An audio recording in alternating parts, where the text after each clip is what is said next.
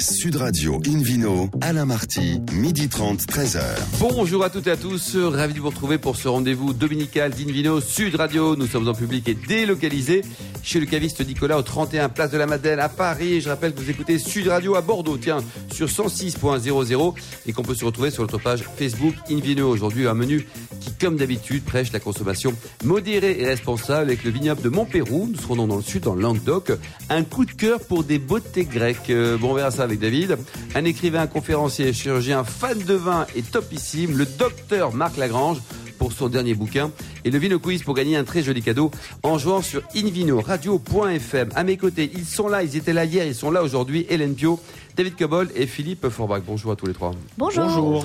Pour commencer cette émission, une vidéo sur radio retrouve d'abord vous, Hélène Pio, euh, chef de rubrique au magazine Régal, avec un garçon formidable, notre premier invité, Yuri Lebeau, qui a fondé Bourgogne Gold Tour et puis auteur d'un livre dont on parle aujourd'hui à bord d'une vidéo Sud Radio, In Climat Veritas. Bonjour Yuri. Bonjour. Hélène, vous l'avez lu ce bouquin ou pas? Alors, je l'ai lu.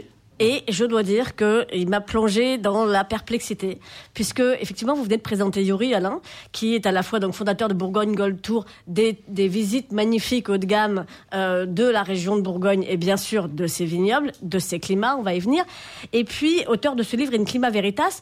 Le livre est préfacé par Albert Monaco, qui commence en ces termes Le vin est pour moi une énigme. J'ai rencontré plusieurs fois Yuri Lebeau. Et là, je me dis, euh, ben, vous lui avez rien expliqué à ce garçon, quoi. Enfin, je veux dire, euh, normalement, quand vous rencontrez des gens, ils comprennent. Et là, Albert de Monaco, il n'a pas compris. Non, parce que quand c'est bon, vous revenez.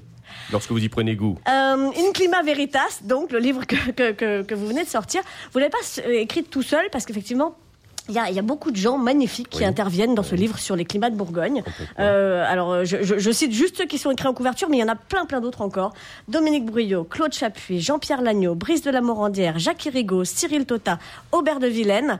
Euh, on aura reconnu quelques-uns des plus grands vignerons euh, de, de Bourgogne. Euh, quelques noms moins connus aussi, mais c'est ça aussi qui fait le- Oui. le- t- tout le charme de votre livre.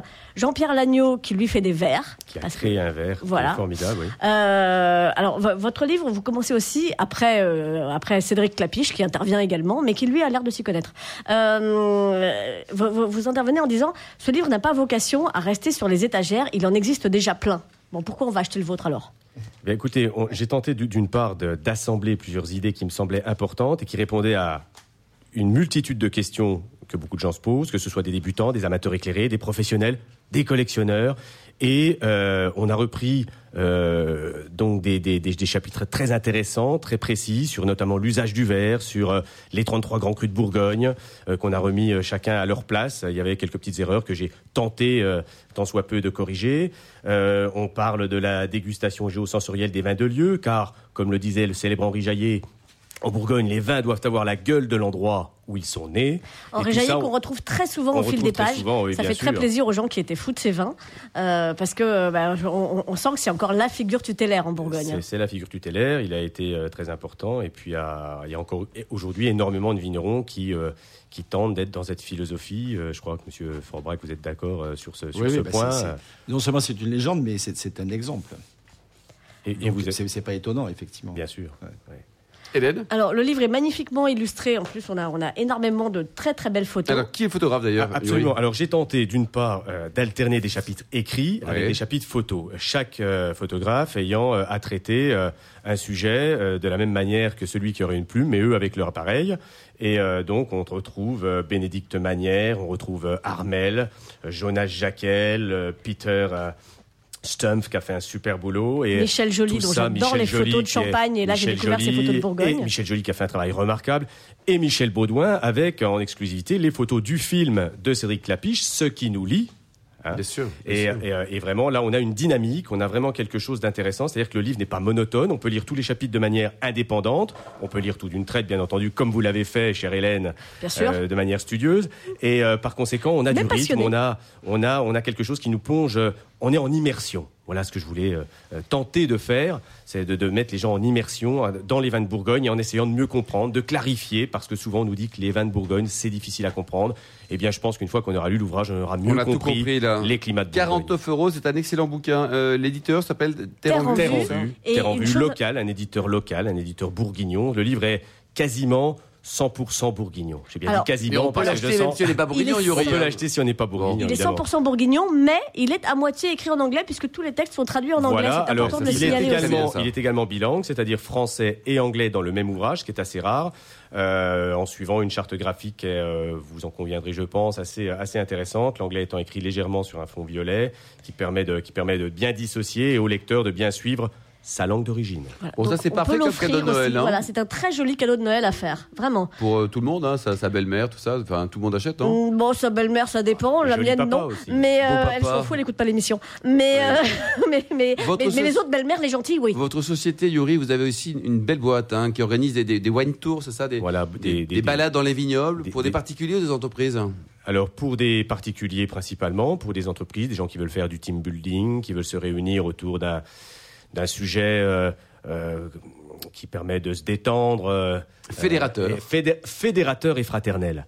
Voilà, et, et donc par conséquent, les gens passent en général une belle journée, ils s'en souviennent, parce qu'on tente d'apporter vraiment une vraie plus-value, c'est-à-dire une pédagogie. Sur une journée en général ou deux jours, ça dépend c'est- principalement sur une journée. Ça peut être sur deux ou trois jours pour vraiment les fadas de Bourgogne, si j'ose dire. Mais euh, voilà, on a, on a, euh, on a, des- on reçoit tout type de personnes en fait. euh, Il y a un site internet peut-être pour prendre enseignement Absolument, sur cette offre hein, contact au singulier, et- contact au singulier, arrobase, Bourgogne Gold Tour, tout attaché, point com. Et pour terminer, terminer, Yuri, vous avez beaucoup de talent, vous êtes un garçon formidable, et notamment, vous êtes un concurrent sérieux de Monsieur Philippe Orbach. Vous chantez très bien.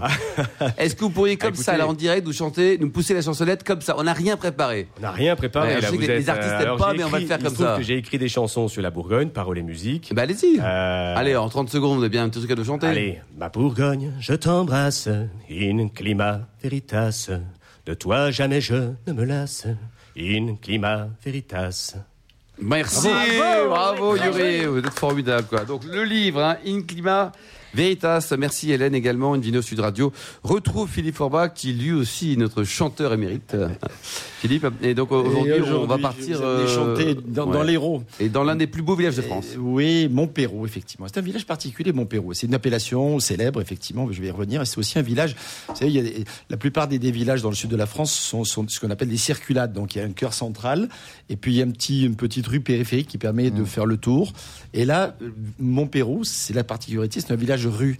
C'est-à-dire que tout est au, au bord d'une rue, on dirait, on dirait une... Est-ce qu'il y a un feu euh, Oui, Ah, il y a un quand même. sûrement, mais le, en tout cas, c'est un village rue. C'est pas comme Chablis, hein. Un, un- un- un peu, oui, exactement. Un peu, un peu comme une ville de western finalement. Tout est, tout est en façade. Et puis euh, après, il y a effectivement les champs, les vignes et tout le reste de, de part et d'autre. Ça, c'est pour la particularité euh, toponymique de ce village. Sinon, Montpérou, donc, il est situé à une quarantaine de kilomètres au nord de, de Montpellier, sur les contreforts des terrasses du Larzac, célèbre euh, grâce notamment au vignoble d'Agnan, mais pas que autour, Saint-Guilhem-le-Désert, tout ça, il y a vraiment de beaux endroits. Et on est à l'ouest, justement, d'Agnan, dans ce secteur-là, euh, où, il y a notamment les, contreforts des terrasses, mais il y a également un massif qui surplombe, qui s'appelle le Mont Baudy, qui donne naissance d'ailleurs à une IGP euh, du Mont Baudy, donc de- de l'ancien VNPI, qui peut être produit aussi dans ce secteur-là. On trouve à Montpérou toutes sortes de vins finalement. La, la gamme est large. hein. On a des blancs, des rouges, des rosés, des gris. On est- il y a même de la cartagène, un produit qu'on Carthagène, n'évoque existe pas toujours, souvent, ça mais ça, oui, oui, ça, ça- Et la clientèle, elle a quoi 120, 140 ans, non? Non, mais Il y en a trois. Il y en a trois. Non, pas nécessairement. J'en Il y en connais a une. Un peu tous les âges. Il y a surtout de la curiosité. Et les vignerons, justement, de Montpérou, que, que j'ai eu l'occasion de, de voir Vous récemment. aimez Yuri la Carthagène? Est-ce que vous connaissez déjà? pas, Oui. La Carthagène, c'est un, vin liqueur produit dans, dans le Languedoc. C'est l'équivalent du Pinot des Charentes euh, ou du Floc de Gascogne pour la Mistel, façade Mistel. atlantique. Et effectivement, c'est un vin de Mistel. Donc c'est un jus de raisin dans lequel on va rajouter effectivement de l'eau de vie euh, locale. Il s'appelle la Carthagène parce qu'on mettait un quart effectivement d'alcool dans une gêne qui est le nom de- de- d'un petit euh, contenant, si on veut. Et effectivement, c'est de là dont vient, dont vient le nom. Et ça donne un vin original, Sympa, quoi, ouais. sucré, fruité. C'est très euh, bon pour le petit euh, déjeuner. il, il paraît Ah, avec bah, croissants. Alors moi j'aurais dû au goûter Avec des financiers ou un sablé à la noisette, mais Oui. si vous voulez avec un croissant au petit-déj, c'est Bah, vous C'est-à-dire, pour les vignerons qui savent très tôt le matin, quand ils attaquent le petit déjeuner, c'est quasiment le casse-croûte. Là. Ah, un on Jean que- excellence à la Carthagène, c'est conseillé. Alors, sinon, bien entendu, les vins, les, bien vins les plus classiques, c'est la couleur la plus classique, ce sont plutôt les vins rouges. Et les vins rouges sont élaborés essentiellement à partir du euh, grenache noir, même si aujourd'hui le, cépage Syrah, ces dernières années, gagne, un peu de, place, euh, mais également du Carignan, du Cinsault et du Mourvèdre, qui sont les cépages les plus traditionnels de- du coin. Euh, côté blanc, c'est la Rossa de la Marsanne, le Roll également, le fameux Vermentino italien, mais également le Vionnier, euh, le Sauvignon, qui est utilisé plutôt lui pour le vin, le vin de pays, c'est-à-dire l'IGP Montbody. Euh, mais il y a une production effectivement de blanc qui est assez intéressante. Comme souvent, quand on a de l'altitude et qu'on descend, on a des nuits fraîches. J'en ai, j'en ai parlé hier, notamment avec le Julinas. L'altitude aide effectivement à avoir cette réserve d'acidité qui est, qui est super intéressante.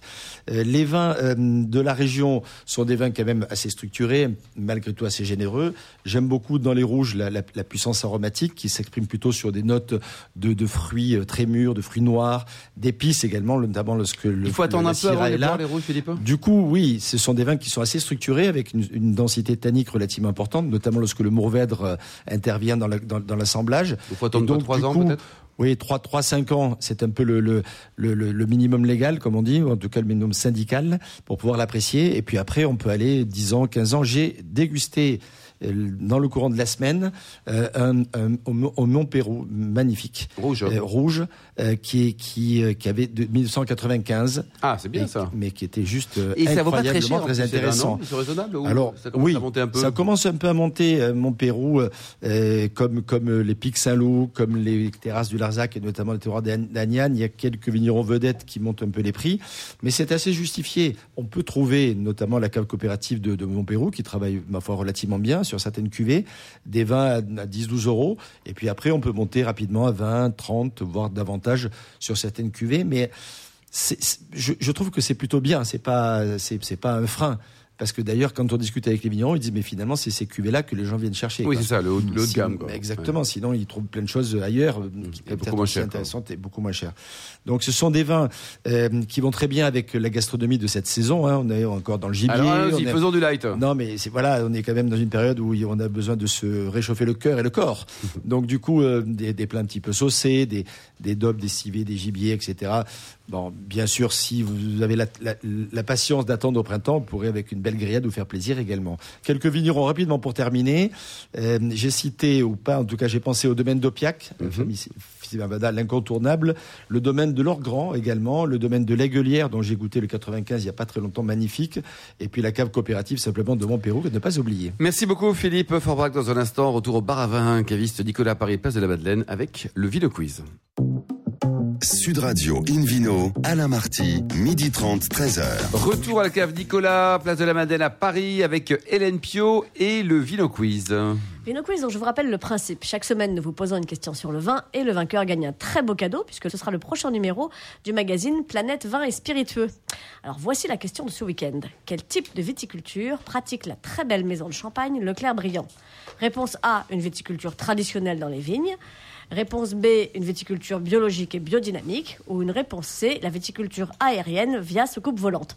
Pour répondre et gagner le prochain numéro du magazine Planète Vin et Spiritueux, vous l'avez Planète, soucoupe volante? Bon, ok. Euh, Rendez-vous toute la semaine sur le site pas encore? Non. invinoradio.fm, rubrique Vino Quiz. Le gagnant sera tiré au sort parmi les bonnes réponses. Merci beaucoup Hélène. Invino sur Radio retrouve David Cobold, le cofondateur de l'Académie des vins et spiritueux, pour nous parler des, des beautés grecques. Euh, Ça va David, tout va bien Oui, oui, oui. Alors, je vous rassure tout de suite, je ne passe pas mon temps sur les plages en Grèce à regarder les- la beauté féminine. Est-ce que votre femme bien. est au courant? Euh, non plus, mais. je- Mais comme, mais je comme il quand le même- fait pas en même temps.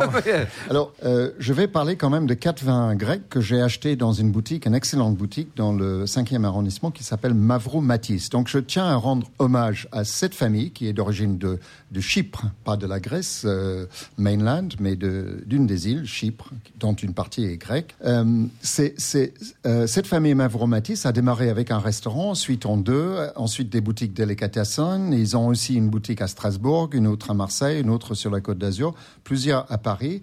Et une affaire d'importation de vins et spiritueux de l'ensemble de la Grèce. D'accord. Alors la viticulture, donc je me suis arrêté euh, avec confiance. Je connaissais leurs vins. Chaque année, ils organisent une dégustation presse où il y a de fort belles choses. Et je voulais, euh, j'avais envie de vin grec comme ça. Bon, ça m'a pris. Ça peut arriver. Plutôt blanc, plutôt rouge, David? Alors, je rentre et j'achète euh, quatre bouteilles, trois blancs et trois rouges, parce que je suis Ça particulièrement... fait 4, ça? Euh, trois, trois blancs et un rouge. Pardon, trois.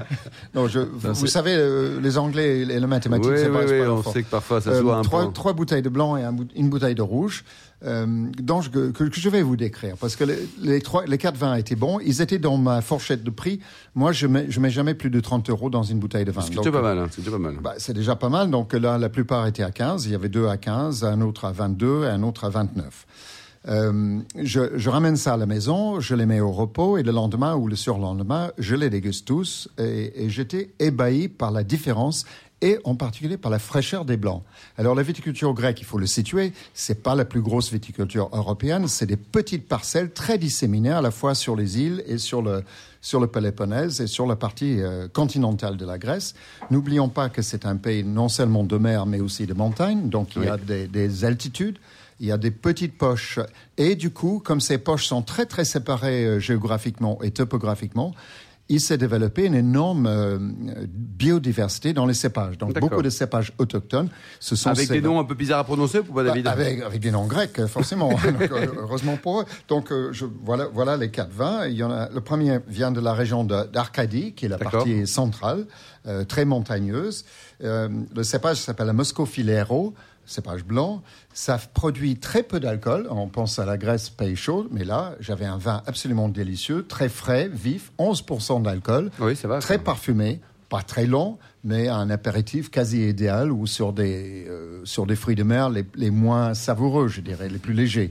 les Ça, plus ça délicats. coûtait 15 euros, ça. Et ça coûtait 15 euros. Moscow Filero et une délice au parfum, vraiment, ça a exalté au nez euh, des arômes de fruits. euh, Spontané. Vraiment très, très bon.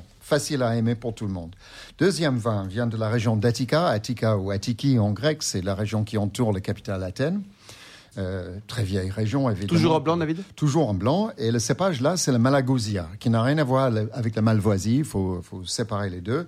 Là, ça donne un vin plus puissant, un peu plus lourd, un peu plus chaleureux et rond.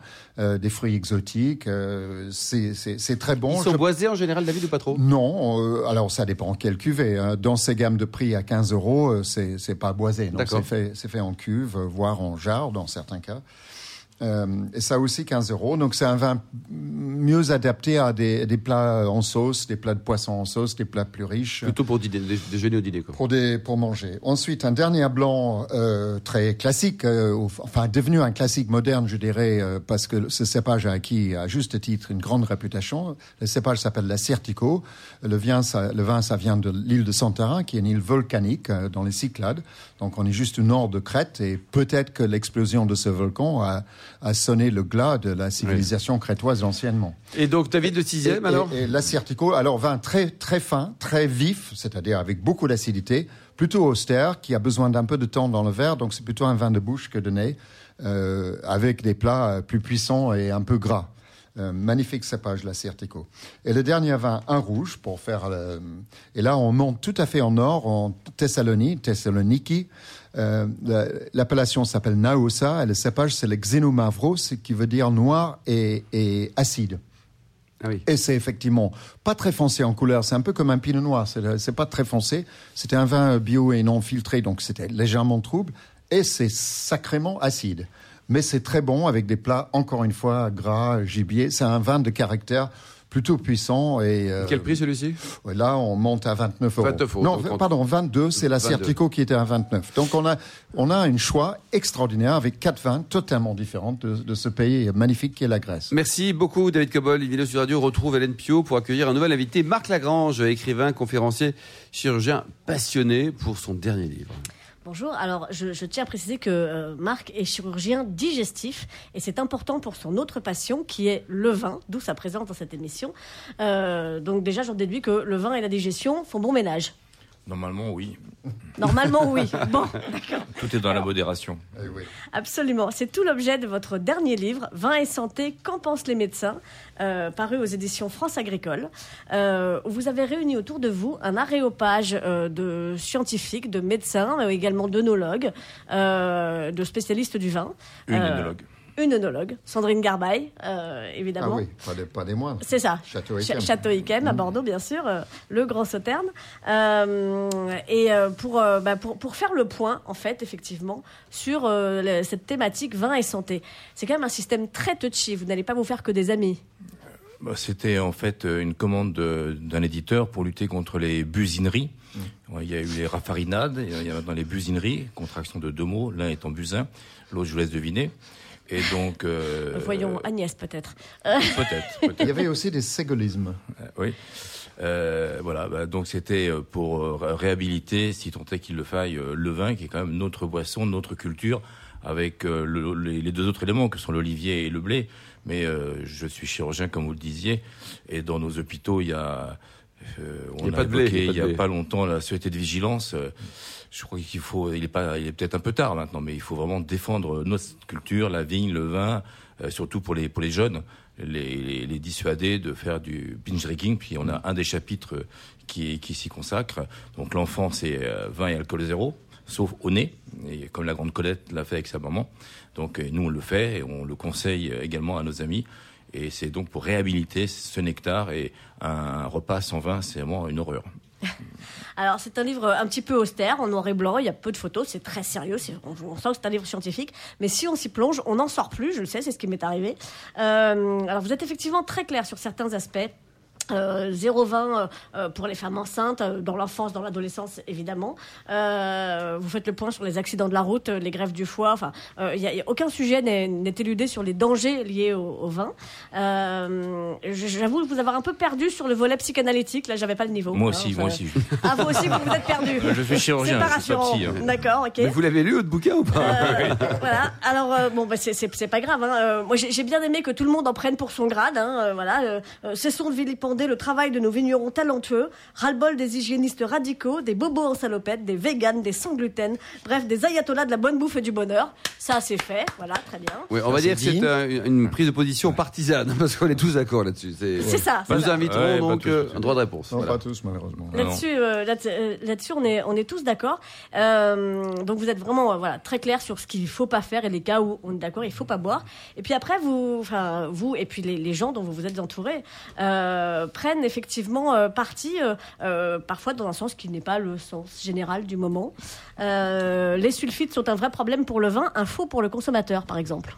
Oui, parce que j'ai fait une enquête, on on vient de faire un papier dans Vin et Cuisine, et euh, il se trouve qu'il n'y a aucun mort lié au sulfite dans les consommations et dans les consommateurs. Bon, le, le- je demandais un jour à un vigneron qui était sur un brancard à l'hôpital, est-ce qu'il souffrait? Il m'a dit non, je sulfate.